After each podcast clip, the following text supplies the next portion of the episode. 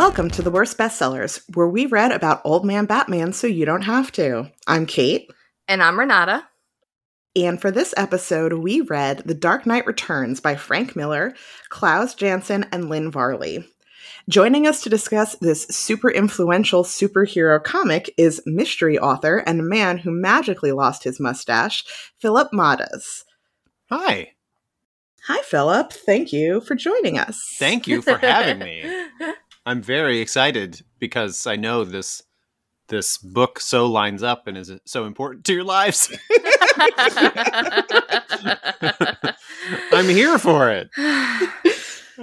you know, amount, I don't know if every I don't know if every recording of this podcast starts this way, but I feel like I have maybe casually counted some like three or four sighs now, as we've mentioned either Frank Miller or The Dark Knight Returns. Uh, so just keep it up. It's it's all your these opinions are very valid. I'm genuinely a little nervous recording this because I mean we have done like Dianetics and we've done like Fox News books mm. and I feel like this is the book that is most likely to get me yelled at by like men on the internet for my opinions on it. If that is tr- if that is true, then A, I apologize. And B, welcome to the show, you guys. I'm glad you were listening. You know, check out that uh, that Matthew McConaughey episode. That one's super fun. yeah, you got. Now, I, I I get it. It's it's a weird thing, Batman being so popular, so everybody can have an opinion on it, and some people, in particular, have very strong opinions about it. Yeah. So this book, Dark Knight Returns, I got a print copy of the 30th anniversary edition from the library, and I'm looking at these pull quotes.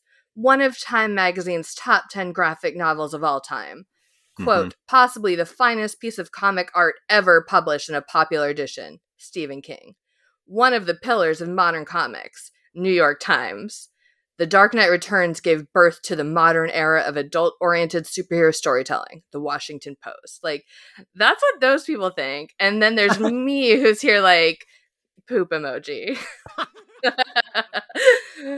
Poop emoji dash dash Renata. Put that in the next edition. I do feel slightly more, Phillip. Like we have to apologize for you because you mentioned that like this is clearly a very fundamental, uh, f- foundational. I tried to say fundamental and foundational is the same. Fundamental. That's great. yeah. Um, book to you. Yeah. As a creative person, and yeah. I do feel like we're gonna kind of be like this is a garbage book over and over again. well, I and, and I should say and I should say I'm not I'm not necessarily here to, you know, tell you why you're wrong at all. I totally get, especially coming at it now, why there are parts that people would have problems with and, you know, anything like that. But just being honest with myself, reading it even today, I still remember when little 14 year old me was Aww. sick at home and my mom brought it home for me because I'd been staring at it at Waldenbooks at the mall. And R.I.P. Waldenbooks. I know, right? Uh, but they, uh, I, she was willing to go get it when she, you know, went to the store and got some other stuff. And I'm sure I didn't get all of it, but I was still like really sucked in but at the same time, I think maybe to your points, and we'll get into it more. Uh, it reminds me, a friend of mine and I came up with this term for stuff called high school serious. This mm-hmm. this book feels like very high school serious, where it it is practically, for better or worse, like a template for young grumpy boys to feel important. You know, like oh my gosh, yeah, yeah, nothing works out. Oh man, you know, like I'm gonna go listen to Candlebox and and just and li- and read the Dark Knight Returns until it's time for pizza or whatever. You know, it it, it, it, it fits it fits into that mold. And and it, like I say, just being honest with myself, I I know that that's at least part of it. And then even in my own writing, I still think there's parts that I still kind of just like in in not formats not the right word but just in like some structures of like almost dramatic pseudo noir uh, the way that Miller writes action and, and even like the thought, like Batman's thoughts as he's going through action, I I've always and still do uh, respond to. But but then there's a hundred other pages. I can understand. I can relate to that. I was just I might have been on this show that I was just recently talking about how how I know that so much of my own writing style is developed by watching Aaron Sorkin shows constantly Sure. when I was in Mhm. high school and college, and how that is a thing that I do kind of like have to admit to people and kind of Yeah. like flinch a little as I do, but I can't help it. It's just it's there in the my writing DNA. It was incredibly influential for better or worse. I know there is a part in my own book where I have the character in danger, and it's all it's not first person, but it's still kind of like in her POV, you know, because it's a detective Mhm. story, so you know you want to limit it that way. But I'm sure at one part I I wrote something like, you know, she dodged some huge danger and mentioned how she was lucky, and I almost wrote lucky old man. I'm like, oh my god, you got you can't you can't do that. She is she is one of those things. She is not all of those things. It's just coming through. It just can't help but come through. Well, and this is this is coming off of us doing two Buffy the Vampire Slayer related novels also. Yeah. And so this feels like a good time to just give a quick similar to us sort of disavowing Joss Whedon, Frank Miller Miller kind of oh, kind yeah. of shitty guy. Kind of yeah. shitty guy. Yeah, generally shitty guy. no, yeah, absolutely. Um, especially as like just time has gone on. It was it's one of those things, and I don't know if I I mean, I don't know the guy at all, but it feels like from some interviews that I've seen around the time of this publication, you know, when he was more of a working artist, steadily working, like in he was sort of in the comic book industry, not just like a f- big feature guy with these types of books. He sounded more like a regular human being, and then slowly but surely, it's like he either believed his own hype or just watched too much Hannity at night, or you know, or whatever, and just became radicalized almost. It's it's yeah, it's not been a great trajectory. Well, I already forgot the title. So this this is this volume is collected as Dark Knight Returns. And then there's a trilogy of this, and I already forgot the title of the second one because it's like normal, and Oh, then the third one is like, oh, go. Oh yeah, yeah. It's uh, I've, I'm totally here for that. The second one, I believe, is the Dark Knight Strikes Back, Okay. and then yeah, the third one, if you want to do the punchline, The third one is Batman colon the Master Race, and I was like, "Excuse me." yeah. That one I started reading as it came out, you know, because they they did Frank Miller also has a bad ha- habit of promising he's going to deliver on time and then never doing it. So like it'll be an issue every 2 months. I mean 3 months. I mean, we may never finish. He hooked up though or maybe by his own choice or someone else's with I, I believe his name is Michael Azelrod and he wrote he's had some success in like Wonder Woman revamps and stuff like that Hmm. to help him like stay on course. The master race is in the book is Kryptonians, like evil Kryptonians who, are, who are Uh. coming. It's like, but yeah, it's it's the kind of gross thing you look at. You're like, wait, what I know about Frank Miller plus what I know about those words. Wee. Yeah, yeah. I don't know where this is gonna go. yeah, I, I obviously I haven't read it. I just like saw No. that title listed, and I was like, "Oh, okay." Yeah, yeah. No. Um, he if if he's learned any lessons, he's not learned all of them. So, you know, it's like, hey, you might want to think about that title, buddy. No, okay, stupid. Yikes. But Yeah. so yeah, like I can even I can certainly understand that in the comics landscape of the 80s like that this was a bold new direction and Mm-hmm. different and influential and I just don't like it. Yeah, as a person who thinks probably the greatest comic of all time is Ryan North and Erica Henderson's Squirrel Girl, Okay. Uh, it's yeah. just very is a very different it is Sure. that that is my ideal story. Sure. This Yeah. is this is as far from my ideal like story and art style and yeah. moral as you can possibly get, which doesn't necessarily mean that it's bad. It does mean that I did not enjoy the experience of You know what? reading It, you know what it kind of reminds me of. It reminds me of that thing that's going around. It's been going around for years now. Of sort of examining when you look at IMDb's user voted top hundred movies, and they're clearly all dude movies, for lack of a better word. You know, it's it's Mhm. The Godfather, The Godfather Part Two, The Lord of the Rings, The Dark Knight, and like I wonder, maybe not even have to wonder how much the influence of this book is just driven by the loudest group of a holes. You know, that was like people people will keep talking about it. And the weirdest thing is like no one can move past it. You know, Mm-hmm. like it's it. I was watching the new Suicide Squad last night, and this Mhm. spoils nothing. But part of it takes place in Corto Maltese, which was made up in this book. And I'm like, jeez, man, you nobody can move past this thing ever. Especially for something that seems to take place outside of like regular continuity. Yeah, Yeah, and well, and we can get into that when we start getting into the book. There definitely I read this book with like the DC wiki open cuz it's really was really hard to follow and I was partly like, well, I wasn't reading any Batman comics in the 80s and then I'd pull up the wiki and it'd be like, "Oh, this was only in Frank Miller's Dark Knight Returns." And then multiple times I ended up on like Reddit or Quora, and it would be people asking the same thing, like, "Wait, can someone explain this to me?" And I was like, "Oh, thank God, it's not just me." But it it's very dense, and I guess you know, again, like I wasn't really reading comics in the '80s, but I wonder if some of it is just like you knew you didn't have wiki, and you were maybe just more prepared to accept, like, "Oh, I guess I get what happened." Like, I don't yeah. you know, I was assuming that I had missed something, and maybe if you were reading it more contemporaneously, you're like, well, I, I've read all the Batmans, and I know I didn't miss anything, so I'm prepared to just like fill this in for myself. I wonder. I wonder too if it's a if it's just like a writer thing that he he went.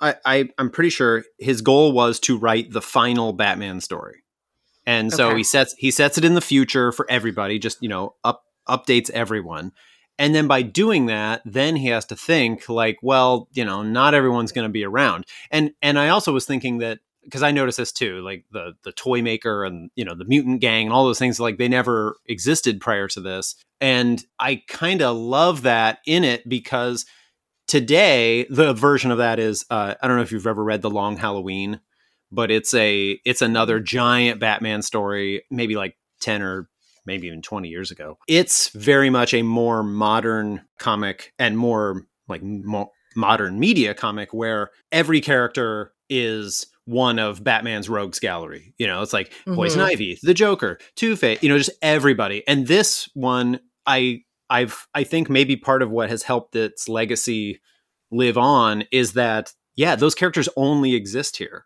We have to kind of imply everything else and then it then it feels bigger as opposed to Mhm. you know, just like this is me complaining about Marvel movies, but it Mhm. does kind of drive me crazy sometimes how like everybody's something. You know, it's like there's just no new characters. There's never like a there's never a new thing. It's all from f- 50 years of books. So I don't know. Maybe that yeah, it is kind of strange, especially looking at it now that that there isn't a connection to some other thing of like, well, the mutant gang is from issue 320 from 1972 or whatever. But that's Yeah. also I think I think it's just a writing thing. They're like, no, I'm making a whole new story and and I'm going to put him there. That makes sense. And again, I think it's a valid choice for the time. It was just like really confusing for me as a reader. And part of that, I think, is Yeah. my, you know, I'm semi familiar with DC. I've certainly read some other Batman comics, and I grew up watching the Batman animated series, and I've liked some of the other Batman movies. You know, Mhm. I'm I'm not somebody who's like walked in like, oh, a Batman, what is that? But I'm also like, who are these people? Like, what? I don't Sure. know. It's funny to me because I I the only bat adjacent comics I've ever read. I actually had thought that I had read this Hmm. before and then I started reading and I was like, "Oh no, I haven't." So I'm not sure why I thought that. But You know what, Kate? I'm going to interrupt. I I had that feeling too, and it got less and less as it went on. And I really think that maybe in high school I picked this up at the library and read some of it and was like, never mind, and put it back. Like when I got to the end of it, I was like, I'm sure I've never read this part before, but I think I read the beginning. I was gonna say, I think maybe my brother read it. I, I mean, I know he owned it, so he probably read Yeah. it. So I think maybe like seeing it around the house frequently as a teen made me Mhm. think like, oh, I must, because I, always picked up his books and read them. Like, oh, I must Mhm. have read this at some point. It was also such a big deal that no Batman stories outside of just a few have ever moved past it. Like the tone of this in some general way has crept into every Batman thing since. Like the animated series is like my favorite Batman thing mm-hmm. ever, right? But it's still got like it's got a good smear of Dark Knight Returns in it, and the you know the Zack Snyder movies are sick with them, and you know it just mm-hmm. on and on. And even Lego Batman was like playing against this thing, and it's so even if you didn't read it, you have been exposed to it. It's like Yeah. it's like I don't know how much Elvis Presley my son has heard, but he knows who Elvis Presley is because like you know even if you haven't heard it, it's like it's it's kind of everywhere. It just it just is. So maybe Yeah. it's maybe it's one of those things. Everybody's tried to copy it too. You know all those things. It's it's it's a it's a disease. Yeah, and I I think it's so so I I've not read a ton of Batman comics. I read Batwoman at one point. Mm, Mm-hmm. I've seen a bunch of the DC adjacent movies. I watched Legends of Tomorrow now. Thank you, Renata. yeah. But I'm not like super familiar with DC. But despite that, I had the opposite reaction to Renata, where I just like be. I think because maybe because I wasn't familiar with it, I was just like, oh, I'm just rolling with this. Like I just like Alright. this is fine. Like I, I'm just Mhm. assuming that everything will become clear. And I mean, it's it sort of did. So it wasn't Yeah. as as I, it wasn't the the questions that I had were not like oh but like where did these people come from but more like hmm well this is dark Yeah, sure. yeah. Also that Not a question. for sure. That yeah, more of a statement. a fact. Yeah. All right. On that note, I guess we could start going through the story. I get. Oh Yeah, well, great. one other thing I want to say, and I I read some review of this that was like the format of this is a game changer, and he like he was so smart to use uh, like way more panels than normal, and then you can fit way more text in it. And I was like, this is literally hard to read. There's so many tiny panels with like small writing, and like for a lot of the TV, there's a lot of this that's told through like watching a TV show. And for Mhm. that, he put the caption, or I guess maybe perhaps the artist or letterer is to blame here. Someone has put the captions for the TV at the top of the panel, which was, it took me a while to get into because I kept thinking it was the caption to the thing a- above it. yeah I thought so too Oh and yeah, I think it's kind, it doesn't exist in a bubble either, right? It's yeah just 'cause like it's just in the white kinda space yeah. Hmm. Yeah. Which I, I got the hang of and eventually, but it, I did have to keep like rereading those TV panels to be like, this doesn't quite make, oh, it's to the panel above it. Yeah. Or below it, whatever. yeah, yeah. Which is fine. I guess that's technically a me problem. But anyway. No, it is. Yeah. I think it is. It's a legitimate thing about it, and and I'm I'm gonna just come off like an apologist. So I apologize. Apologies for being an apologist. I I I I do totally get that it is very dense.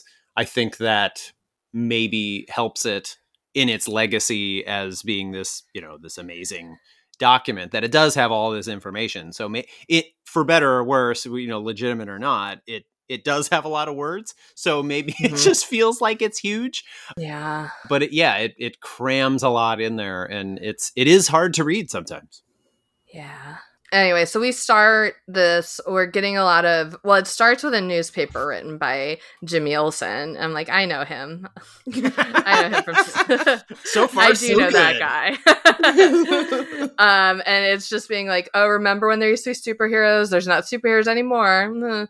And then it cuts to TV. That's it's like two pages to say that basically. Yeah. It's like. and then it, it starts in with like getting our news stream of like Gotham's, you know, TV news. It was like, hey, it's a, the 10 year anniversary of the last time Batman was seen in public, and Commissioner Gordon is about to retire, and wow, Gotham sure is having trouble with this gang called the the Mutants, capital M, which was mm-hmm. confusing to me, an X Men reader, because these people are Right? not mutants. especially because they're like one of their trademark looks are these sunglasses that look like Cyclops visor. Yes, correct. Yeah, I never thought about. So I am not a. I like the X Men, but I I would never call myself a student of them. But I'm I guess enough that I like. I never put that together until right now. That's hilarious.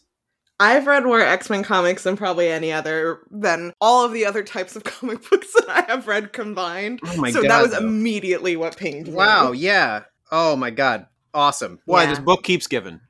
yeah, we're a Marvel show around here. Yeah. oh yeah. This is yeah. Call it out.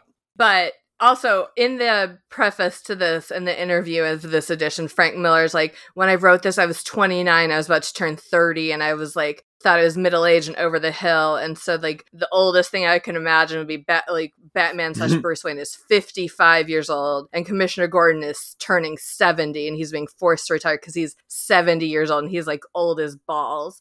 And now I feel like that's not you know just kind of our perception of age has shifted as a society. That that part Yeah. does. Anytime I've reread it, that part as at the, as the years go on for me, that part has always thrown me off. I'm like, he's just 55. Yeah, Ah. how is how is a person who is in like peak physical condition that fragile at 55? yeah. but that's okay.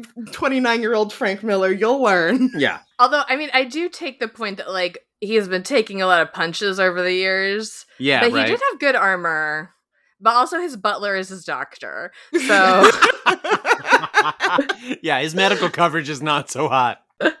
So, simultaneous to these news reports about Batman and Commissioner Gordon, we're getting news reports about how Harvey Dent uh, has been in like extensive therapy and also has gotten intense plastic surgery, and he's going to be released from Arkham.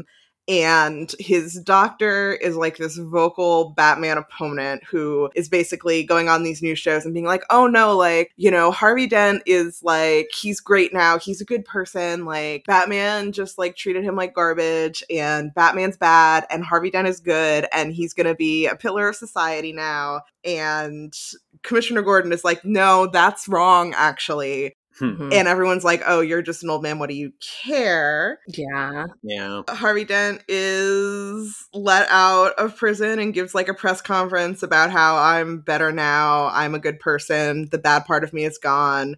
I'm excited to give back to society. Uh, and that is interspersed with a young girl named Carrie Kelly, who is with a friend walking home from school or the library or something, and decides, like all 13 year old girls do, to walk take a shortcut through this area that is like where all of the mutants hang out. And they're like, well, oh, but it'll also it's it's fine. an arcade. yeah. yeah. Like they cut through the like evil arcade, which I guess this is Gotham, so everything Yeah. has like evil preface to it.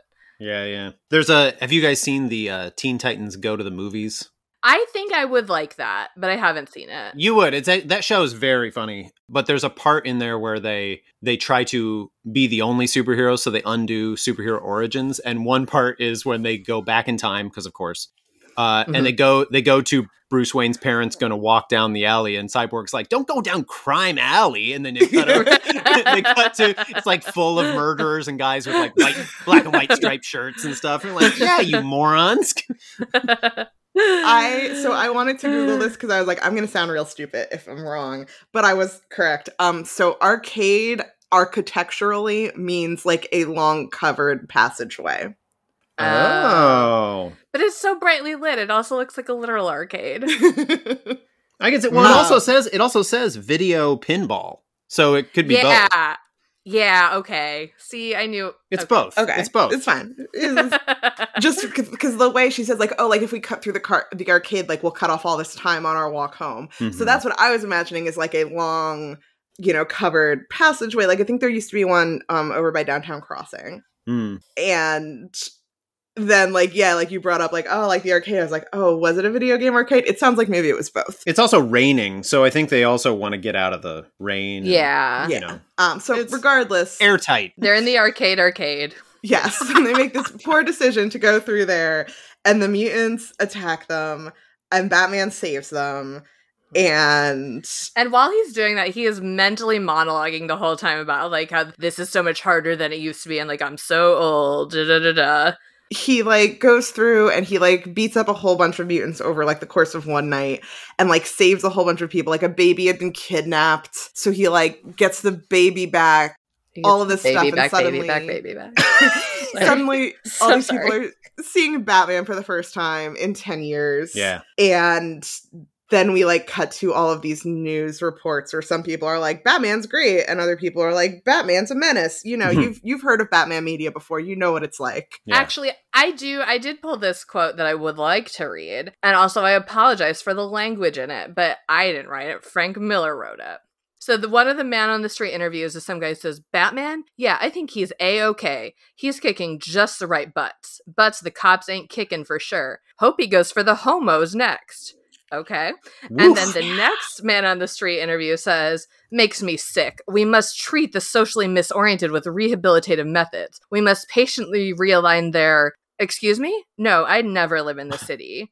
And so, like, clearly, we're supposed to think that second person is like ridiculous. I'm not sure if we are supposed to be offended by the first person or not. I like- don't know either. Uh, and I, and again, I'm probably going to be the apologist for it, but I sure, sure, sure. I feel like in the best versions of Batman, it has to be like a contained world where he is where he is centered as like the only good one. So it works well, like Miller does this even better, I think, in Batman Year One, which is about Batman's origin.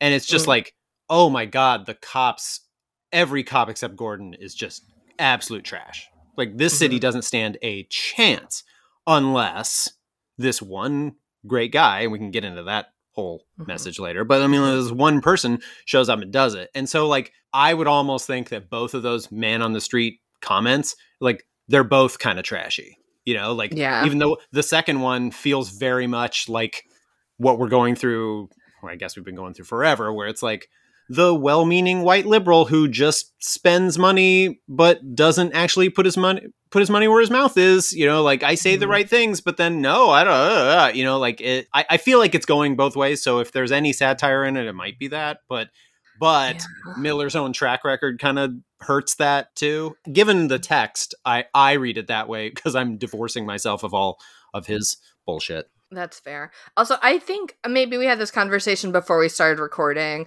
but just in case in case that's the fact, one thing that I found contentious was that also in this intro, Frank Miller's like this was like a dark political satire, Mhm. and I was really struggling with like what is it satirizing? Like who's the target of the satire? yeah i'm not sure I feel like part of it is like me personally. And I feel like there's someone out there who's like, yeah, like I'm owning the libs, like this, like Renata reading this. And I'm Huh. like, oh, like, It's okay. probably it's probably you're probably not wrong.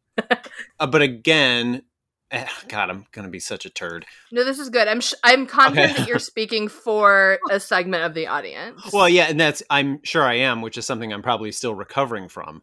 I I think I think it's at best like 1986 version of political satire, you know, which is like way too old and so you have to look at it with a very different lens and and maybe too forgiving. So i Yeah. i i think your points it's actually part of the reason why i pitched this one because i'd listened to your show and i knew you guys would come at it with this stuff. So no i i think this is very valid. To the thing i keep saying it was like it's weird how batman lore won't move past this when there's so many problems in there you know, there was eh. like, you got to stop deifying this. I mean, I think it's great, but it's also from a certain time, and we need something else. So Yeah. please, please, please, please top this somehow. Yeah. I think too, from the the point of it being a political satire, I can see it as you get in when you get into the actual political parts of the book. When you get into, you know, there's a point where the mayor won't give an actual opinion about Batman because he's concerned about reelection Yeah. and there's like all this stuff with actual Ronald Reagan as the president and like decisions he makes and speeches he gives.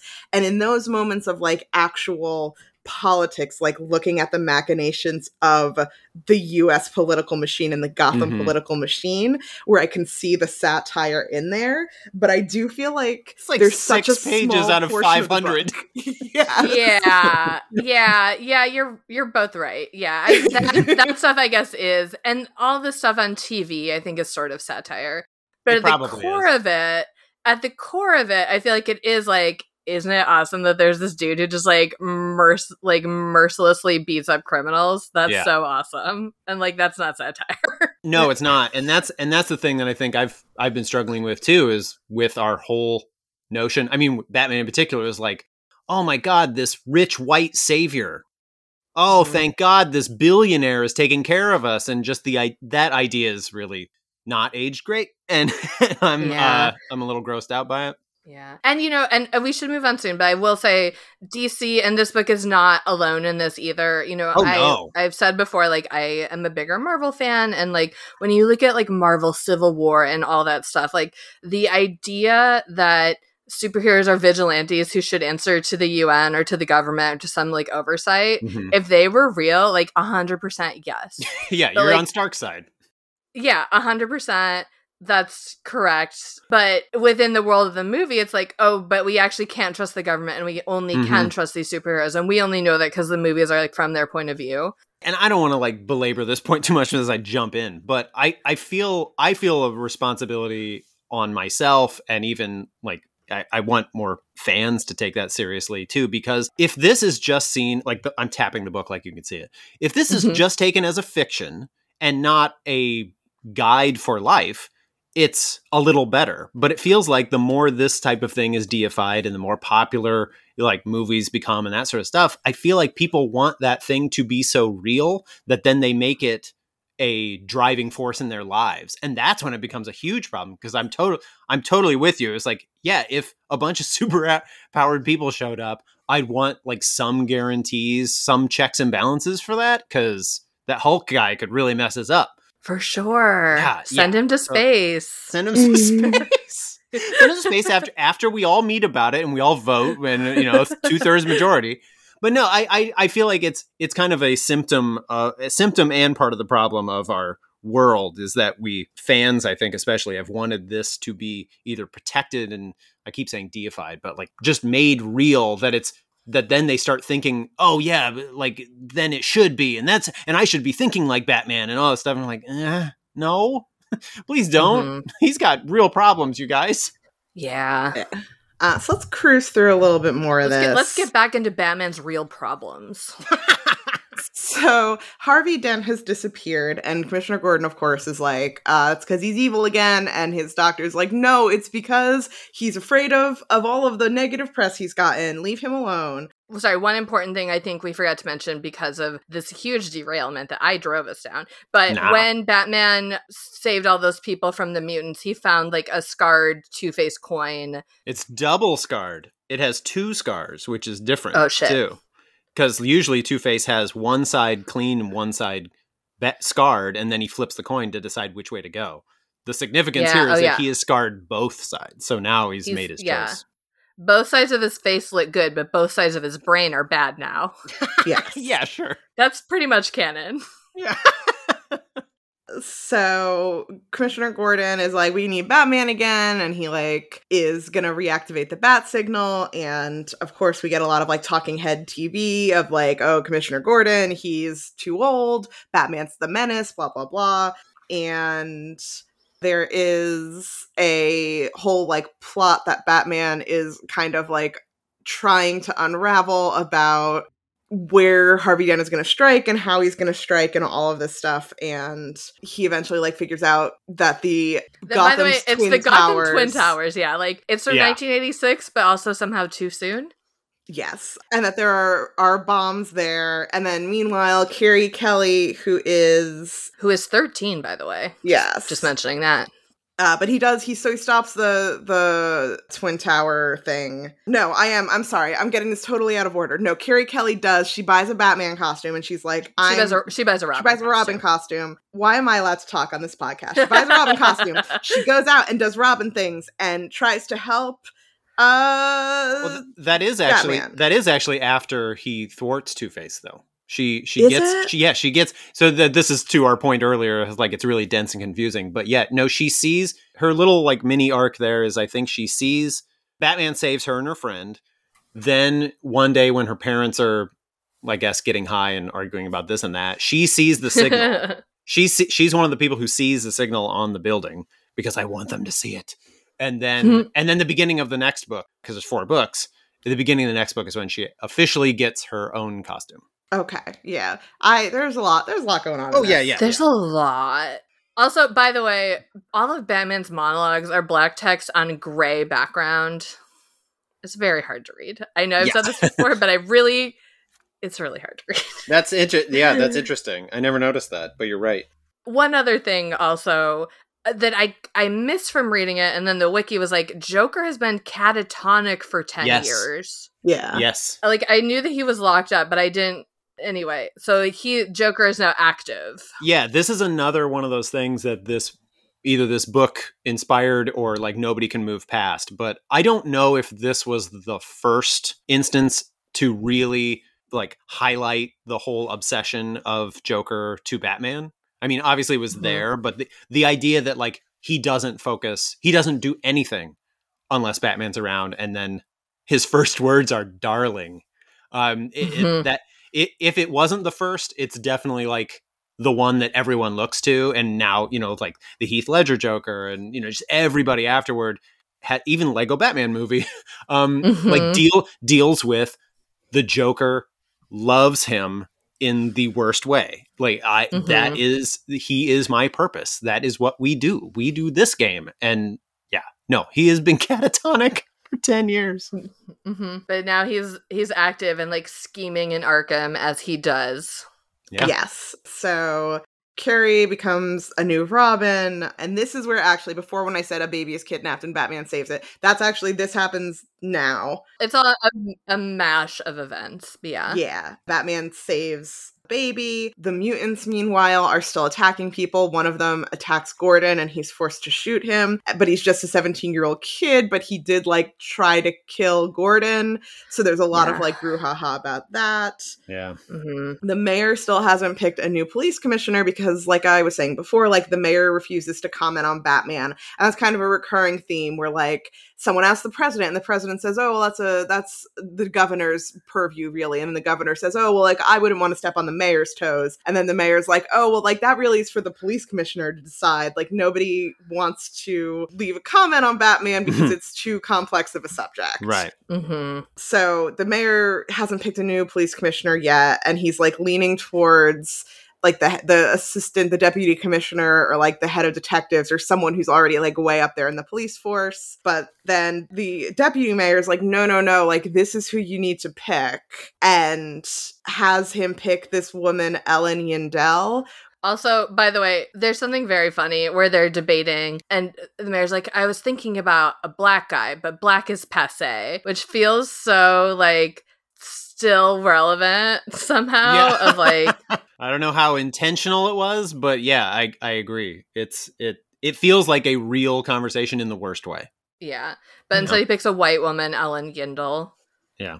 who i think is good actually i'm team ellen I like Ellen Yindel, especially from the story structure, because it's interesting and they, they bake it in there a lot of like how, you know, Gordon knows who Batman is by this point, or even may mm-hmm. have prior. And he's obviously like not only leaning on him, but helping him. Like they mentioned, like, Bruce, you have no idea how many rules I've broken for you and all that stuff. So it's it is interesting to be like to raise the stakes and be like, okay, well, what if we take your buddy away and give you somebody who doesn't think you're great and mm-hmm. she's in charge of the cops and you know like uh, that's uh, i i've always liked that and i like her and her like mini arc in the story too Yeah. yeah like and like she meets with she meets with gordon and he's like i'm surprised they picked you because like you have a good record and you're a good cop and like he respects her like their only thing is is batman which is Yeah. a pretty big thing i guess yeah Yes, she is very anti Batman, in case that wasn't made clear. Mhm. she is and that is kind of the mayor making his statement on batman is saying like oh no like yeah like i've chosen this person who is you know anti-batman. Right. Yes. And then shortly after that, the mayor, like after making this public choice, the mayor has a meeting with the leader of the mutants. we haven't we're skipping ahead a little bit because batman hasn't caught the leader of the mutants yet though. Okay, fine. save it. You're almost there. You're almost there so batman um finds out where the mutants are are meeting by um sending Carrie in undercover because he has adopted her as an official robin now. Actually I, i'll jump in. She has not yet. Batman figures it out and carrie figures it out too. And batman goes to the dump to fight them with his giant tank but rubber bullets and then oh yeah, because also because he found out sorry, he found out that the mutants were buying military gear and then he like Right. took the military gear, which is how we get that like tank Batmobile thing. Yeah, so they they send the, they're they're all going to the dump, and Batman knows they're going to the dump and heads there himself to fight them. He f- fights all of the mutants and uh is using the tank to like overtake the leader, but then the leader like kind of makes him challenges him to a fist fight instead and kind of goads him on to do Yeah. it. So he does, but he's very old and slow now, so he gets very injured. Again, he is 55, ancient, crumbling to pieces. They're Yeah. in the dump. Just leave him there to die. so he he is able to even though he is is very injured he is able to capture the leader of the mutants Well, no, and- actually, but I sorry, I'm I'm a devotee here. No, he loses that fight. He jumps. He jumps out. It was like you know I have to fight him hand to hand because I'd never know and all that stuff. And and I can't. I shut down the weapon so I won't be tempted and all that. And he loses. And Carrie's the one who saves him and manages to get him back in the Batmobile. And then they have that one of my favorite parts, which is he's on like a a uh, stretcher or a gurney in the tank. They're having like a conversation, and he says, "What's your name?" And she says, "Carrie, Carrie Kelly, Robin." And then he says, Mhm. "Mine's Bruce," and you're like, "Oh, I, that's a part I I'm sorry." I get so excited about it. I'm like, oh, she's like, she like proved herself right there and then took the name herself. You know, she Yes. she did it. And so I didn't want to I didn't want to drive by Carrie one of Carrie's moments. That's one of the Yeah. one of the things that shows she's really capable and explains why Batman might trust this kid. Yeah, Carrie's good. Oh, one other thing I guess we should say is that earlier this establishes that Robin had died like 10 years ago, which I guess per the wiki hadn't happened yet in mm, comics Right. continuity. This is but I knew I knew that like Robin has died in the comics before, but that happened in Yep. this and then after this again. Yeah, Jason Jason Todd, the second Robin. This is the this is another one of those things that like no nobody can move by. It was such a striking thing that then yeah, then they eventually made a whole story about it and they keep referencing it and yeah, no one can move past it. Yeah, so so Carrie rescues Batman, and then Batman, after getting patched up by his butler slash Doctor Alfred, comes up with a, uh new idea to lure the mute. Like he realizes the only way to defeat the mutants would be to defeat the leader in front of all of the other mutants. Yep. So he lures them all to the same place and is able to defeat the leader this time. And the mutants are like, oh well, like if Batman can take our leader, then I guess he's not as good as we thought he was. And they all kind of disband into smaller gangs. One of which is the Sons of Batman or SOBs, which I thought was genuinely funny. yeah. Yeah. But they are able to take the mutant leader and put him into Yes. prison at this point. That is the yes, that is the very famous uh you don't get it boy, this isn't a mud hole. It's an operating table and I'm the surgeon moments, which is like any like part of you that likes you know dirty harry movies that that's that's like the quintessential stuff that you're like oh that's so messed up but also like in a movie i'd be like badass you know like that's this is the high school serious boy stuff we're talking about Yeah. So meanwhile to this, there's a subplot going on about this war or military incursion in this made up Latin American country called Corto Maltese, where there are Soviet forces that the US is attacking and Superman is helping out. And the president is like Superman, like you have to go deal with Batman because like we nobody wants to take responsibility for him, but like you're buds or you were, so could you Yeah. go talk to him? and the idea too is that sup- like all superheroes have been outlawed by way of superman saying if you he worked with the government i believe to say if you let me stay you know because somebody has to be here and you trust me so let me be the one legal one that's like sanctioned by the us government and then that's how like the green arrow lost his arm because superman took him out and everybody went underground but yeah he is now at the be- at the behest of the of Ronald Reagan, I guess you'd say. Yeah. Which he's drawn as Reagan. It's like obviously Reagan. I don't think they ever call him Reagan. No, they do. Do they call him Reagan? Oh, okay. Yeah. Even if they didn't, it's pretty It's, obvious. it's Reagan. Yeah. Yeah. So Batman's like, no, like I'm not going to stop doing this, and Superman's like, well, fine, I have to go fight Russians because it's 1986, and Yeah. that's what we think we're going to be doing for the rest of our lives. I do want to interject that when Reagan is asking Superman to fight Batman, he's like, you know, like on a ranch, you have to like break horses, and like the Mhm. toughest horse, you have to ride him. And I'm like, sorry, did you just ask Superman to ride Batman? That's gay. Anyway. Not wrong. so Joker, as we said, has woken up from this coma, and he has the same doctor who Harvey Dent had, and convinces this doctor that like, oh yeah, like I'm rehabilitated too, and the doctor's like, yeah, he is because Batman's bad, and the Joker just needs someone to care for his brain or fucking whatever, and the Joker convinces his doctor and all of these other people that he should be allowed to go on this late night talk show. Yeah, which is it's called David Endochrine, which is like David Letterman. Get Yeah. it? I don't. yeah, is that's another one where like even if they hadn't said the name, it was like okay, it, yeah, but it's Dave and Paul Shaffer. I I can see it. yeah. And this, I believe, is when that thing happens that you wanted to talk about, Renata. Okay. Yeah, because it's so fucked. So what? So the the capital M mutants who are not like mutants in the traditional like Marvel sense of having powers, but the leader has his teeth filed into points, so they're like real sharp. Also, by the way, the mutants are all drawn as being white people, but they talk in this weird slang. And Frank Miller in the intro said that he modeled after the way Mr. T talks. I'm like this, like I know you've drawn them as white people, but it still like feels racist and like Wait, the he way that they talk. He modeled it after the way Mr. T talks. That's what he said. Wow, that's he has he ever heard Mr. T talk? That doesn't make any sense. Specifically, the way the leader talks, he modeled on Mr. T's speech pattern, but some of the weird Man. slang he said he borrowed from Lynn Varley's brothers, who's his, at the time, his wife, and also the colorist on this. And also, they're Mm-hmm. Yeah. white, just FYI.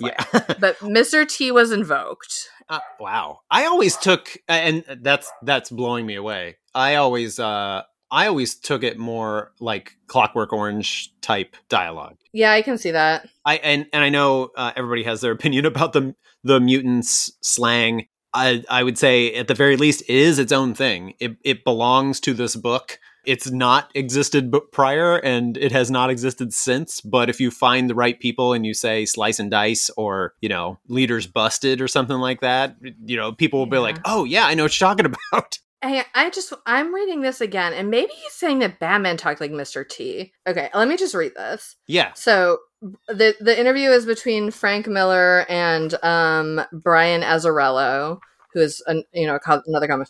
That's who his co-writer is for that latest Master Race book. That's it, Brian Azzarello. So Brian says the second one that was the mutant issue, and Frank says the guy with the sharp teeth.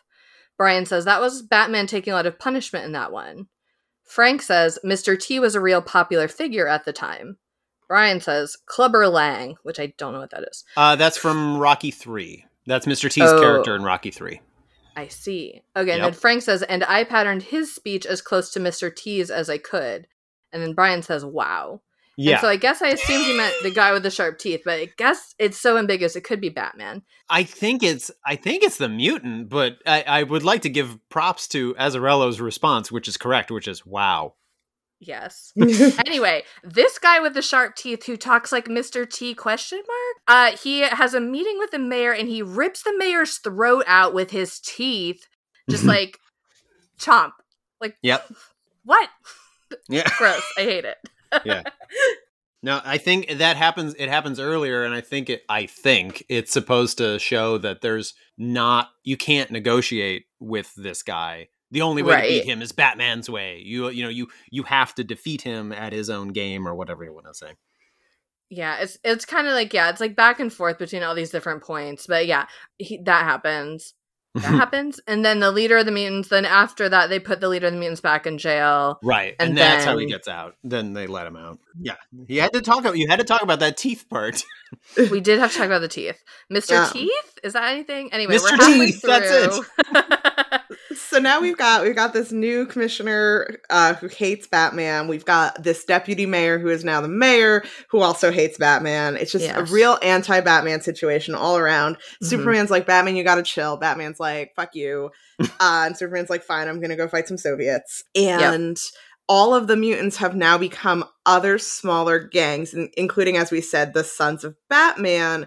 But they're very, they're like brutal. They're like, mm-hmm. there's a point where they like kill a shoplifter for stealing like in a very Les Mis moment like he's stolen some candy bars and they murder him because mm-hmm. he did a crime like yes. it's very yeah. it's batman taken to the extreme yeah that is sort of really important in there is that batman doesn't kill people you know like yeah. he's really brutal and there are some parts where he talks about it or like this would be easier but that's one of the things that either I'm justifying or have enjoyed is that that is his moral code that he does not kill. He also does not use like guns, guns. in that way. Yeah, it, it it's it's very important. So yeah, I'm glad that that's that you pointed that out. That like this is not what he wants. And then later he even uh, tells them it's like this is these are for cowards. We're not going to use those.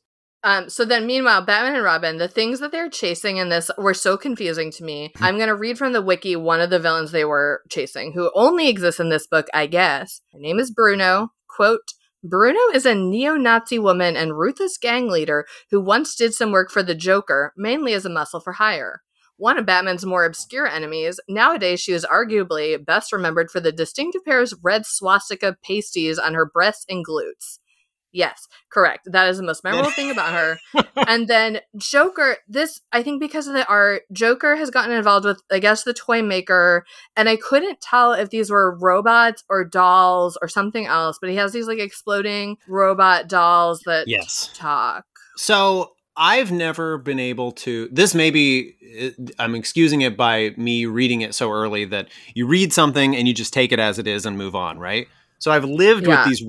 I've lived with these talking ro- possibly robots and flying robots for forever, right? But it is one of those things that was either like that is just bonkers and and messed up yeah. and kind of confusing and weirdly in a way again I, i'm i'm really stretching to excuse it in the book but i kind of feel like it's one of those things that was like this is very much a comic book as as realistic yeah. as everybody wants to deal with it it was like yeah but you're still in the same book this is where we deal with the man who can fly and have lasers come out of his eyes so yeah, yeah, yeah. anything's possible it is just it just happens to be like the strangest thing outside yeah. of a woman with like swastikas taped over her breasts and looks like Brigitte Nielsen and you know it's yeah it's a lot of strange stuff a lot's yeah. happening. Anyway, these exploding dolls explode a building that Batman and Robin are like spying on, and people die in that explosion. And then these exploding dolls are also part of how Joker is he, like he goes on the late night show like under kind of medical and police supervision, but then he escapes because of exploding dolls and also some Joker venom quote and like yes. hundreds of people die in the audience. So it's like a yeah. big um like mass death at the David Endochrine show. Yeah. Yes, including his therapist who's been talking the entire time about how like B- Batman villains don't kill people. Batman who's chasing villains makes them kill people and it's not their fault is also on the show and he also dies mm-hmm. during this. He and and Joker kind of gets his his way throughout this by using this like paralyzing poisonous lipstick. Mm-hmm. Mm-hmm. This is another me like calling out the future, but this like this scene is clearly inspiration for that Joaquin Phoenix Joker movie. Like it it ends on a talk show where he goes nuts. And as soon as I watch that movie, I'm like, eh, here we go again. Here we are back. We are back with The Dark Knight Returns. Oh no. I haven't seen that movie. I mean if you didn't enjoy I, this. yeah, that's kind of how I felt. I was like, you know, I'm going to treat myself to not watching this. Yeah, mm-hmm. it, it, uh, it's t- it's an interesting it's an interesting kind of experiment in making a movie in the Batman world without Batman, but ultimately I feel like you kind of need him to balance this out. I don't want to like empathize with this guy and yeah, whatever. All right, let's cruise through the last little bit of this issue and get into yeah. the next, which is that he goes. So Batman goes to visit Selina Kyle, uh, Catwoman, who runs an escort service now, and she has been attacked by Joker and. With with his mind, he has new lipstick that also is like mind controlled brainwash lipstick. Yes. Yeah. So he has mind controlled one of her escorts, who's meeting with a senator or the governor or someone. It's both. She he sent he sent it's two. two girls. Yeah. Yeah By the way, okay, the art is so rough on Selina because she's like 55 now, but also looks like uh, like a golden girl. Like she looks so old and gross, and you're like, uh, but she's not that old. Anyway. Yeah. Yeah, yeah. So he uses this mind control lipstick to like go after these politicians, but also Carrie finds some cotton candy at the site of one of these politician murders, and they realize he's going to the fair, and he's at the fair giving out free cotton candy that is Yeah. poisoned, and he kills a whole bunch of people. And there's a big fight where Batman and Robin show up and they chase after them, and a whole bunch of things happen. But most notably, Batman and Joker fight in the Hall of Mirrors. No, the lo- tunnel of love. The tunnel of love. Yeah, and Yeah. then run But- into the Tunnel of Love where Yeah. they have their like final showdown. Yeah. And I think it looks cool. Like the effect of it is cool here. I'll give them that. Yeah. But then I didn't understand. I again had to have this explained to me by the wiki. They fight, and Batman, I guess, breaks Joker's neck, but in a non lethal way. And Yeah. then Joker's so disappointed that Batman didn't kill him that he twists his head to break his own neck and die. But I just kind is that that's what was explained to me. I don't yes, get it. Yes. So it is not medically accurate, I'm sure. But Yeah. uh, but so two two things because they're two of my absolute favorite things. Yeah. Uh, go, going way back to the part when they catch up with Selina and she says, you know, we he sent out a girl to uh to a senator and a and a governor, right? One of my Yeah. absolute favorite parts, and it's so little, is they're about to leave, and then Commissioner Yindel and the um and the cops show up and they escape, and they're like, "Get out there and and you know, got to kill Batman," and you're like, "He's going to do this," and then Batman breaks in on her own signal and says something like, "Commissioner, this is Batman. The governor's life is in danger, and I don't have time to save him. It's up to you." And then there's a- just a silent panel of her staring at the walkie-talkie, and like, it's those little moments that for some reason I hung on to so tightly. It was like, he's on the right side. Like, please help him. He's trying to do the right thing. Her arc is very interesting to me. Um, probably one of the things I like best in this book because she comes out as so anti Batman, and then over the course of working with him, it starts to become clear that like she does, if not respect him, like understand why he's Yeah. doing the what he does, and becomes much more conflicted. It becomes much less black and white for her. Right, right. Um, and I did like the way they handled that. Me too. And so on the other justification train, the Joker thing, the whole book, I'm pretty sure Batman is talking about how, you know, I've counted the bodies I've murdered by letting you live and I, you know, I'm I'm going to do it. I'm going to break my rule and I'm going to kill him and all that stuff. And then then when he gets right there, he is going to I guess strangle him or break his neck or something and he can't do it. And I, I don't I forget the words, but it's something like I wi- you know, it's like they some witnesses call me a killer and I wish I was. And then I I've always taken the Joker's words as taunting him and basically saying you never had the you don't have the guts to do this, but it doesn't matter. They already think you have killed me and therefore my greatest revenge is to prove them right. And then I guess he breaks his own neck, which is again never made sense for me, but in some sort of grand operatic way, it felt right. It was like, oh, this son of a, oh, just you suck, Joker. Son of a clown. So Batman is wanted for the murder of the Joker, even though he didn't do the actual killing. And uh, we forgot to mention earlier that the new Commissioner Yindel's first act as police commissioner was to issue a warrant for Batman's arrest for a whole bunch of things, including child endangerment, because they noticed that Robin's like 13. Which you know what? You know what? She's right. Yeah. She's right. Oh yeah, Yeah. no, that's totally right. Pile up the list. So Gotham is like overrun by all of these gangs, and Batman is in bad shape from being having the crap kicked out of him in this fight in the Tunnel of Love. And meanwhile, the Soviets have fired a what they think is a nuclear warhead at the U.S. and mm-hmm. Superman has to grab. He, he's able to grab it and detonate it in the desert. But it turns out it's not like a regular nuclear warhead. It's some made up kind of nuclear warhead that has It's an a EMP. cool. It's a cool warhead. I think they call it a, col- a cold maker or cold winter- bringer. Yeah, Coldbringer, cold there you bringer, I think. um, that gives out an EMP that knocks out all of the like electricity and all of the electronics across the country, and then also brings up this dust and soot cloud so that it is like dark over the U.S. and and cold and none of the electronics work. And of course, Gotham being Gotham, when that happens, rioting and looting immediately starts. Mm-hmm. And there's just like widespread, like, oh, lights are out. It's time to start looting. Like, It's Yeah. the, yeah, it's like fully the purge in Gotham. yes. Yeah. Well, a plane crashes into a building too. I mean, Yeah. it- it is bad news. The mutants all break out of prison. Everything's just wild. So Batman and Robin find some horses that are at the Wayne Manor in the stables, and they ride out and go to the sons of Batman and are like, listen, like I'm your dad now, and you're going to help me keep order in this city. And they kind of ride across town and make people stop looting and start like putting out fires and giving medical care to people. Yeah. Yeah. I love it. Yeah. And I love I love that you said I'm your dad now cuz one of my other like it's interesting how in the book I guess, you know, debatable how old man he is, but like he tells one kid to watch his language while he's fighting the Joker. And then here is when he shows up and I think he finds a mutants and he's like, "Boys and girls, I'd like to co- appeal to your community spirit." You know, it's like kind of a loaded statement, but I love that he calls them boys and girls. you know? Yes. So the the sons of Batman are trying are helping to keep the streets clean even once the power comes back but there's a lot of like well we got to get rid of Batman now. Like Batman is just we got to get rid of him.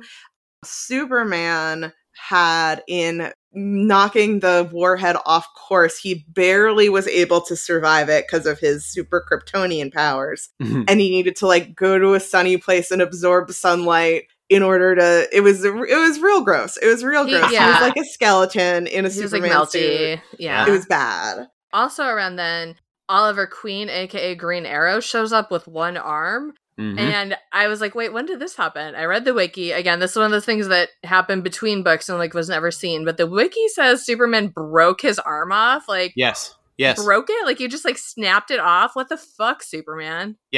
That is that is what's said, and that's like why I think Oliver wants to be part of it because he says something like, Yeah. I, "I owe him one for this." Yeah, he's like, I want a piece of. Uh, yeah, and we did talk about this a little bit earlier of how like Oliver Queen was forced to retire because Superman's the only superhero, but like Yeah, broke his arm off. Like there wasn't a better way you could handle this, Superman. What the It's- fuck? it's dramatic. Everybody's so dramatic. And then wait, but then this version of Oliver Queen with one arm and like sadness shows up in a Legends of Tomorrow episode, and I'm furious that this has gotten in my beloved Legends. I'm te- I'm te- I bet I bet if you look at more things in that like D uh, what is it the the Arrowverse, I bet it has even more. It it is so it is so in however you want to look at infected. It it it uh-huh. informs everything. So yeah, totally. Anytime they do a future thing, you're like, well, maybe you know if the Green Arrow shows up, maybe he doesn't have an arm. yeah, He does get one. I will tell you, he does get one.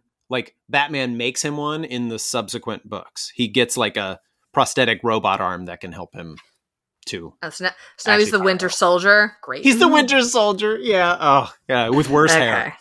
So Batman, Superman, and Batman are gonna have this showdown, and Superman's still not fully healed from his nuclear escapades earlier. Nuclear escapades. That's a good way to say it. Batman's counting on this, so he comes up with this whole elaborate plan to, if not kill, completely incapacitate Superman uh as quickly as possible. And so they have this whole fight, and then he's Superman is surprised partway through when Oliver Queen shows up and he has like a kryptonite arrow. Yeah. Yeah, yeah, yeah.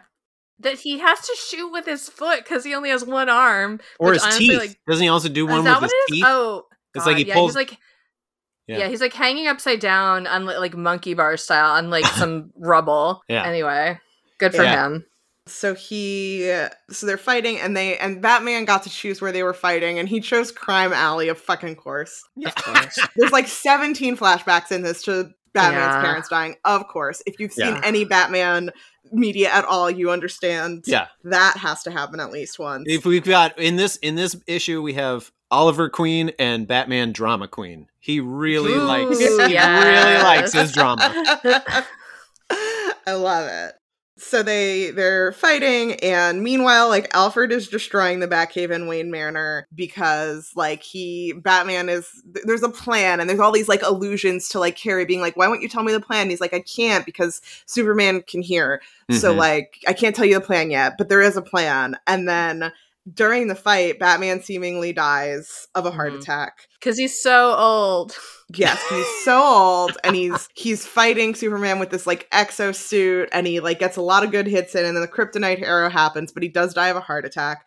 And then Alfred, while burning down Wayne Ma- Manor, simultaneously dies of a stroke as if his actual essence was contained in the building and could not live without it. And, and I read that and I was like, I'm sorry, did Alfred just kill himself? Or like did Batman put like self-destruct in Alfred? But Oh. according to according to the wiki, no, he just coincidentally died Yeah. at that moment. so it's very there's a funeral for batman and you know there's all these news shows about how like oh bruce wayne was batman but his fortune has been drained before he died so he was destitute and um you know everybody comes to his funeral and it's very sad except that as superman is leaving the funeral he hears batman's heartbeat and he realizes that batman faked his own death but he like kind of casually gives his acquiescence to this by winking at Carrie and then Yeah. leaving.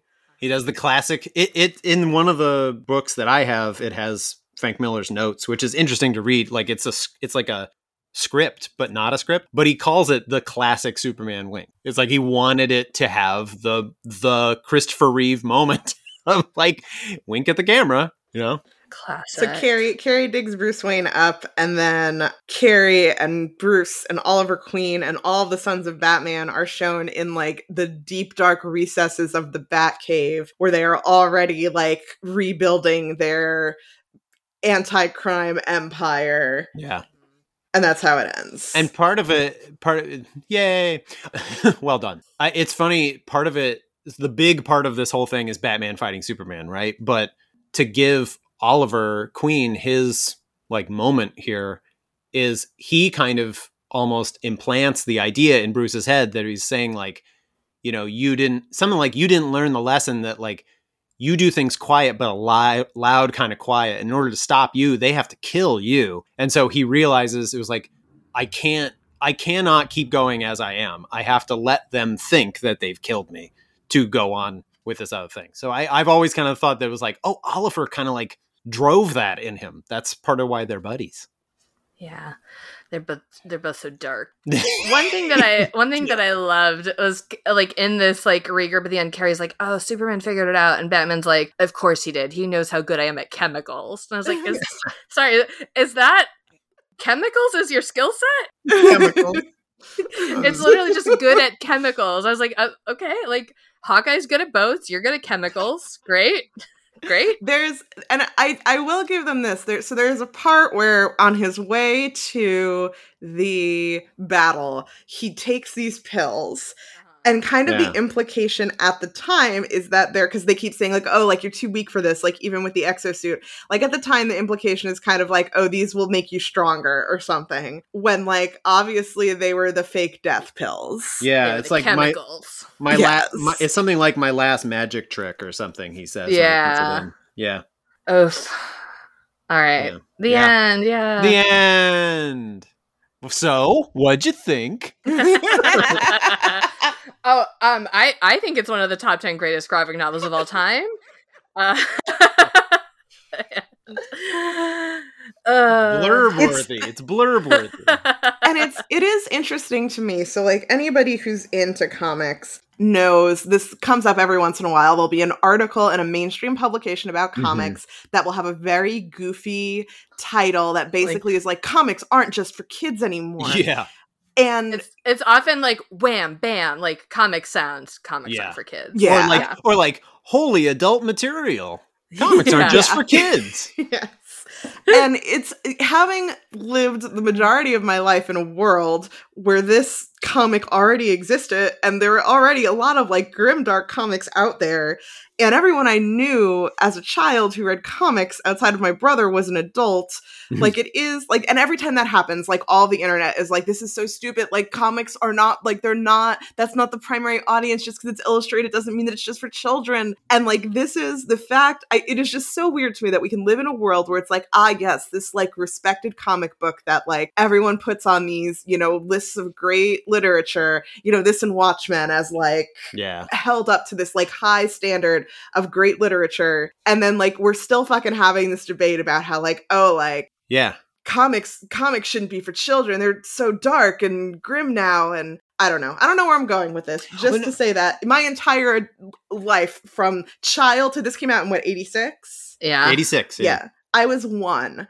So my entire life, comics have been for adults, and I uh-huh. really don't understand this like continued thought that like, oh yes, comics are for children. Well, I, I think to unpack that a little bit, I think it's it's a little of that thing of like I tend to believe that comics can't well they can be for both, right? I mean Yes, you have you have all sorts of They should be for both. but a lot of it was like look this is about a guy who puts on a pointy hat and wears a cape and there's like flying talking robot bombs. It's like if not for kids it's a little immature. It's childish. It would appeal to kids. And so that whole discussion of like it's not for kids it's for adults has always kind of felt like the underlying thought is like justifying it as an adult justifying liking things that i liked as a kid you know? And it goes that whole thing i keep saying of like people not being able to move past it Yeah. Yeah. and so, like, I've loved this book, but I also recognize that, you know, it's 30 plus years old and maybe we should have some new voices and some new ideas and new character. You know, like it's crazy that that you can't even move past the same characters, you know? Yeah. Or it's like, oh, the same guys. Yeah. And it just, I mean, even just like, I, I feel like there's just like all of this. I guess the idea I'm trying to articulate is that because of this, I feel like there's a lot of like, well, we're going to make this like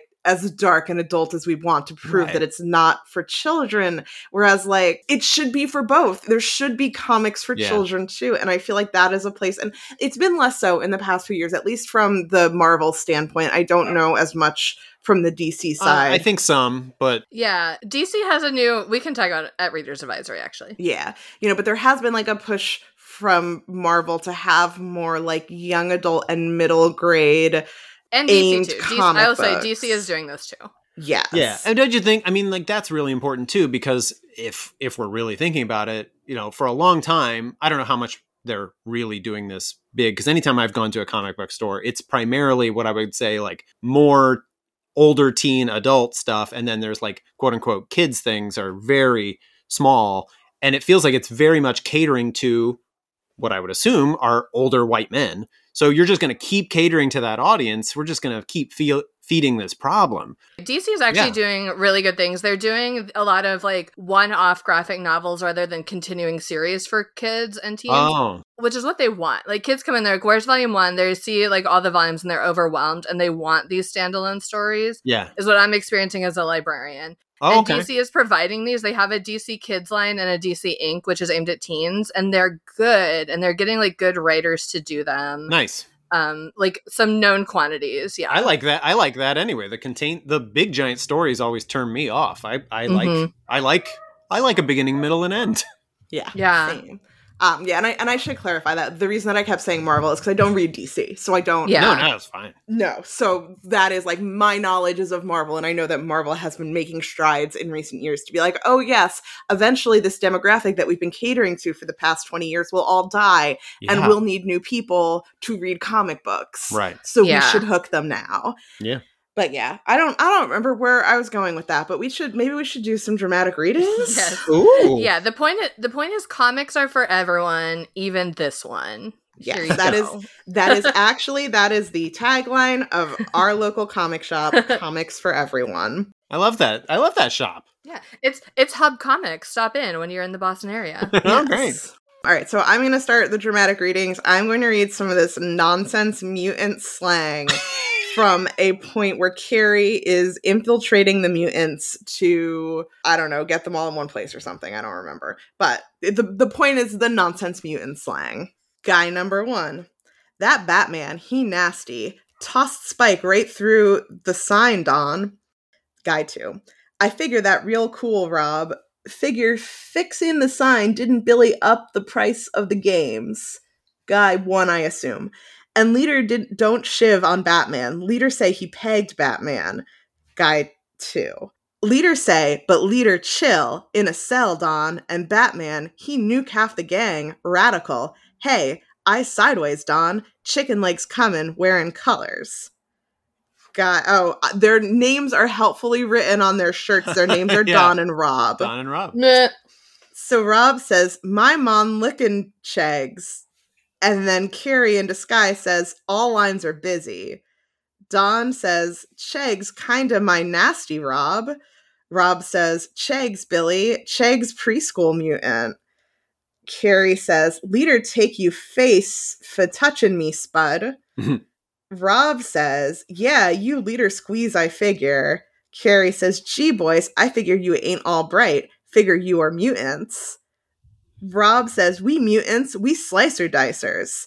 Carrie says, "I'm sure that's why you at the pipe. I don't shiv." Don says, "Bod, she don't shiv." Rob says, "Ain't fan. What pipe chicken leg?" Carrie says, "Ears only, Spud, as in members." Rob says, We mutants. What's this pipe? Carrie says, Pipe Spud. West River and 40 attendance as in mandatory. And Rob says, Sure, the pipe, we heard. And Don says, Real cool, Rob. And Just stop. Just stop. I don't can't really it know what any Yeah. of that meant. I think I, but kn- I think I tr- I think either through uh, your performance or through years and years of reading it, I think I understood most of it, which is that they're discussing how the mutants, you know, the mutant leader beat Batman. They got to get, you know, like, oh, but he doesn't kill anybody. And then Robin shows up, and they're like, oh, hey, how you doing? And he's like, I'm not interested in you. I'm interested in going down to the sewer where the pipe is. So I kind of followed it, but congratulations. It's tough. Yeah, I did real not. I that is a genuine. I was not being sarcastic. no, I believe you.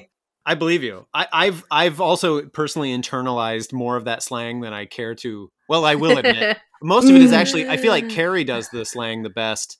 Like I love when she says aces or uh, ace the cloak when she means like get rid of the cloaking device or peel for drive fast, Billy in close, like Mm. those things. I've like occasionally said while driving my son around. Like we're an ace. We're gonna peel in close, or you know we're gonna Right. oh yeah, aces, great. That's good. Well, you're you're teaching the children. Yeah, yeah. Isn't that what we're all about? yeah. Um, all right, I'm just gonna read a little bit from Joker's appearance on the late night with David Endochrine. And it, it's again, it's clearly David Letterman. And so David Letterman says, What can I say about our next guest that hasn't been said before? Paul? And Paul says, He's a kook, Dave, a maniac, a real lunatic. No, I mean it. He's a nut. And then we cut to Joker. And also, this is interspersed with Robin and Batman fighting elsewhere. And so I'm skipping all that stuff and just reading you the TV stuff. But like panel by panel, it switches back. But meanwhile, back on the TV show, Dave says, You're said to have killed only about 600 people, Joker. Now, don't take this the wrong way, but I think you've been holding out on us. And then Joker's therapist who's with him, Dr. Wolper, says, This is a sensitive human being here, Dave. I won't let you harass. And then Joker says, I don't keep count. I'm going to kill everyone in this room. And Dave says, Now that's darn rude. And then the other guest on the show is Dr. Ruth, who is another real person that like I remember seeing on TV. She's like an older lady who gave sex advice. And so Dr. Ruth says, "And What is the nature of Batman's psychosis? Why, sexual repression, of course. Sexual repression this is a terrible thing. And then Joker says, You're right, we must not restrain ourselves. And then he kisses her with his mind control lipstick. And then she does like a huge Joker smile.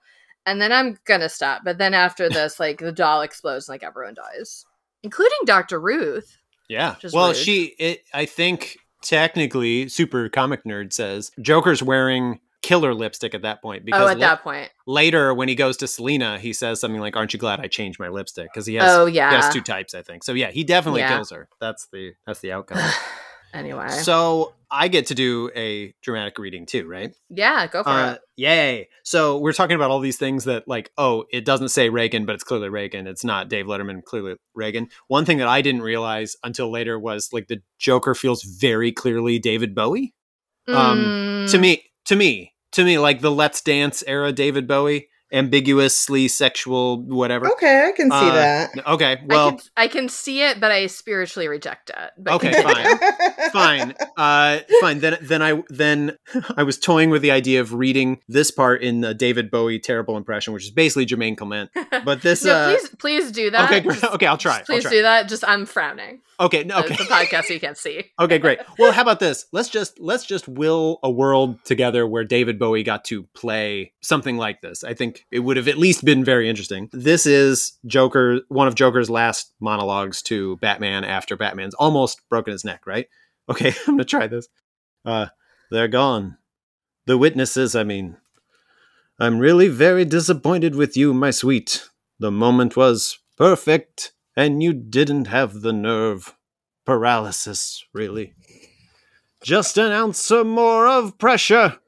And do I hear sirens? Yes, coming close. You won't get far, but then it doesn't matter if you do. They'll kill you for this, and they'll never know that you didn't have the nerve. There you go. It's very good. Thank that you. was more enjoyable than the entire book. Thank you. That was amazing. Put that- Thank put that on Thank my own for blurb. sharing. Thank you. Yeah. All right, let's get into reader's advisory and suggest some stuff to read or watch instead of or in addition to uh, this book. Yeah. Phillip, do you want to go first? Sure. I I'm going completely like other taste. Do you Mhm. guys do you know the series Bandette? I Yes. Yeah. Um I and if other readers don't know it, it is a comic book. I guess it's a it's a web series really, but they put out beautiful um hardback copies and it is the type of thing that like I can read, my wife can read and my 11-year-old son can read. And it is breezy and beautiful and sort of sweet but also funny and adventure filled but like in that sort of I don't know, like Robin Hood level adventure. It's about this young woman living in Paris uh, who is a thief, and she she only robs from bad people. We we can take that to Mhm. mean what it wants, but she also like loves candy bars and she has like a group of her helpers and she battles other dramatic criminals to make sure everything's on the up and up and it is a delightful weird fun comic so it is Yeah. very different from the Dark Knight Rises or Dark Knight Returns, but um, that would be my recommendation. Yeah, she she steals a dog because the owners aren't taking good care of it, and the dog's so cute. Thank you. Phillip, did you have another book you wanted to recommend that Oh. maybe you have close close personal experience with? I don't know what you're talking about. For people who want to not read comic books, I have a book coming out. Then you can everybody can read it and pick out the parts where it's like, oh man, this freaking Frank Miller devotee. It's it is a mystery novel called The Murderous Haircut of the Mayor of Bel Air. This is uh, a book that I wrote, and it's the first. Yay. It's yeah, it's the first in my Psychic Barber Mysteries series. So it is about a young woman living in the Los Angeles San Fernando Valley. Uh, she's a hairstylist and she has psychic powers, and she uses this. She uses this in her work to touch her customers' heads, and she sees the perfect styles that they want, every little nuance. So then she gives them great cuts, and everybody's happy, and everything's fine until one day she touches the head of a stranger and she sees a murdered body. Oh no. So then, yeah, oh no, dun dun dun. So then, uh, she's she's compelled to get to the bottom of it and ends up digging into the sort of seedy underworld of Bel Air politics, you know, college admissions, the cops, and and some weird old man who calls himself the mayor of Bel Air. So that is the murderous Mm. haircut of the mayor of Bel Air that I highly recommend. yeah, that sounds it's a it's an interesting premise. I look Thank forward you. to reading it. Thank you very much. My reader's advisory, I'm going to have more up at worstbestsellers.com under reader's advisory because I like I said, I do think that DC Kids and DC Ink is doing some really good stuff. My favorite is Harley Quinn colon Breaking Glass by Mariko Tamaki and Steve Pugh, which Hmm. is an origin story for Harley Quinn. It's a one shot and it posits that she was sort of like kicked out of her home and raised by like a house of drag queens, which obviously I love. Obviously, it's everything I want in a book. And then I also really have already mentioned several times, but will never stop telling everyone that Legends of Tomorrow is the absolute pinnacle of the DC universe. I will hear no word said against it, except that the first season is bad and skippable. You know, But I, other than that, I would love I would love to hear more because you I, as I've listened to the show, you've teased bits of Legends of Tomorrow. I'd love to hear more because my wife and I tried with that first season and no, no, no. Just you can, couldn't. You can straight up just skip it. I guess They like so. Straight up. reinvent themselves every season. yeah. Yes. Yes. We're running long on this podcast, but I will be happy to talk to you longer off the air about Legends Oh, of yeah. Tomorrow or at any time. I'm always happy to talk about Legends Okay, of Tomorrow. great, great, It's The best. Yeah. Yeah, stay tuned for our spin-off podcast where we just talk about how great Legends of Tomorrow is. That's Oh my great. god. Yeah. Legendary Legends of Tomorrow. So I'm just gonna again like love more on the the website, but uh the Lego Batman movie is probably my favorite Batman movie ever. Oh yeah. and it is or Batman media of all of any kind ever, uh, and it is basically the polar opposite of this in that. Despite the fact that it does take elements from this book, hmm uh, it's basically about Batman realizing that like having friends and a family is what gives him the power of love is what really will help him overcome evil and if you know me you know that any story with that plot line makes me very happy so It's great. It's great. Yes. Yeah, and li- like Phillip mentioned earlier, it does seem pretty clear, like in conversation with this book. Like, yes But in a great yeah, but in a great way, like crit- critiquing it, right? I mean yeah, yeah, yeah. All right, so again, more of those up at worstbestsellers.com. Let's move on to the rock paper snicked, where we'll do a DC Marvel crossover, and Kate will say who will, or no, Kate will say who Dwayne the Rock Johnson would be if you're in this book, and I'll say who Wolverine would be if you're in this book. And Phillip, you can choose which most enhances the book, or you can choose paper, which is leave the book as is. Okay. All right so if dwayne the rock johnson was in this book i would not want him to be there i don't want him to be in this book this book makes the world seem very bad so if he mm. was in this book i would make him have a time machine so that he could go back in time He'd be a legend. He'd be a legend I of was tomorrow. getting to that. Oh, I'm sorry, Oh my sorry, sorry. I got, too God. Spoilers. I got too excited. I would give him a time machine so that he could go back in time and change whatever terrible events led to this dystopian future. And what better time machine to put him on than the Wave Rider with the Legends of Tomorrow? Yes. Okay. If Wolverine were in this, he would be Old Man Logan, which is an existing book that I don't like. and he and Bruce, and it's basically kind of like, what if what if Wolverine were Dark Knight Returns? He'd be Old Man Logan. But anyway, Okay. he'd be that, and he and Bruce would sit together in a sadness cave in stoic silence.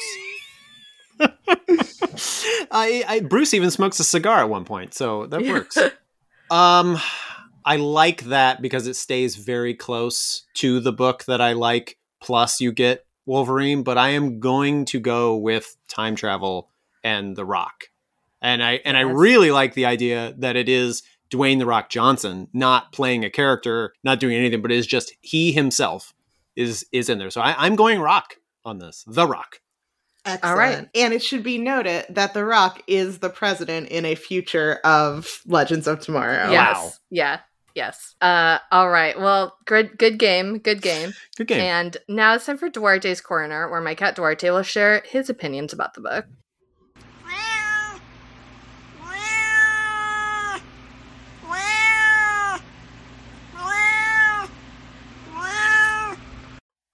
Yeah, Duarte, you sound really upset, and I understand that it is really disrespectful how they treated Selina Kyle in this book, and Yeah. she didn't even seem to have any cats anymore, and that that's why this is the worst future timeline. I hate it. Hmm. It's true. I'm I'm in agreement with you there, Duarte. Yeah, can't argue with that. All right. Well, Duarte, thanks for joining us. Sorry about the lack of cats. Humans, any humans have any closing thoughts?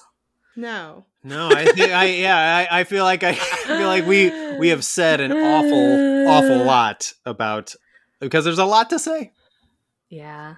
All right. Well, if you want to come and talk to us online, if you want to defend this book, please don't. If you want to encourage me to defend Legends of Tomorrow, here's where you can find us. You can, uh, we're on Facebook and Worst Bestsellers at Worst Bestsellers spelled normally. We're on Twitter at Worst Bestseller with no S because Superman broke the S off. It was really Ugh. graphic. And and then he put it on his shirt, I guess. I don't know. Anyway. it's a whole thing. uh, we also have a Goodreads group that's best accessed by going to worstbestsellers.com and clicking on Goodreads. You can find us on Stitcher, Apple Podcasts, Amazon, Spotify, all of the places that you find podcasts. Uh, if you do find us there, please subscribe. And if you subscribe, take a moment to rate and review. When you rate and review, it moves us up on the charts and makes it easier for new people to find us.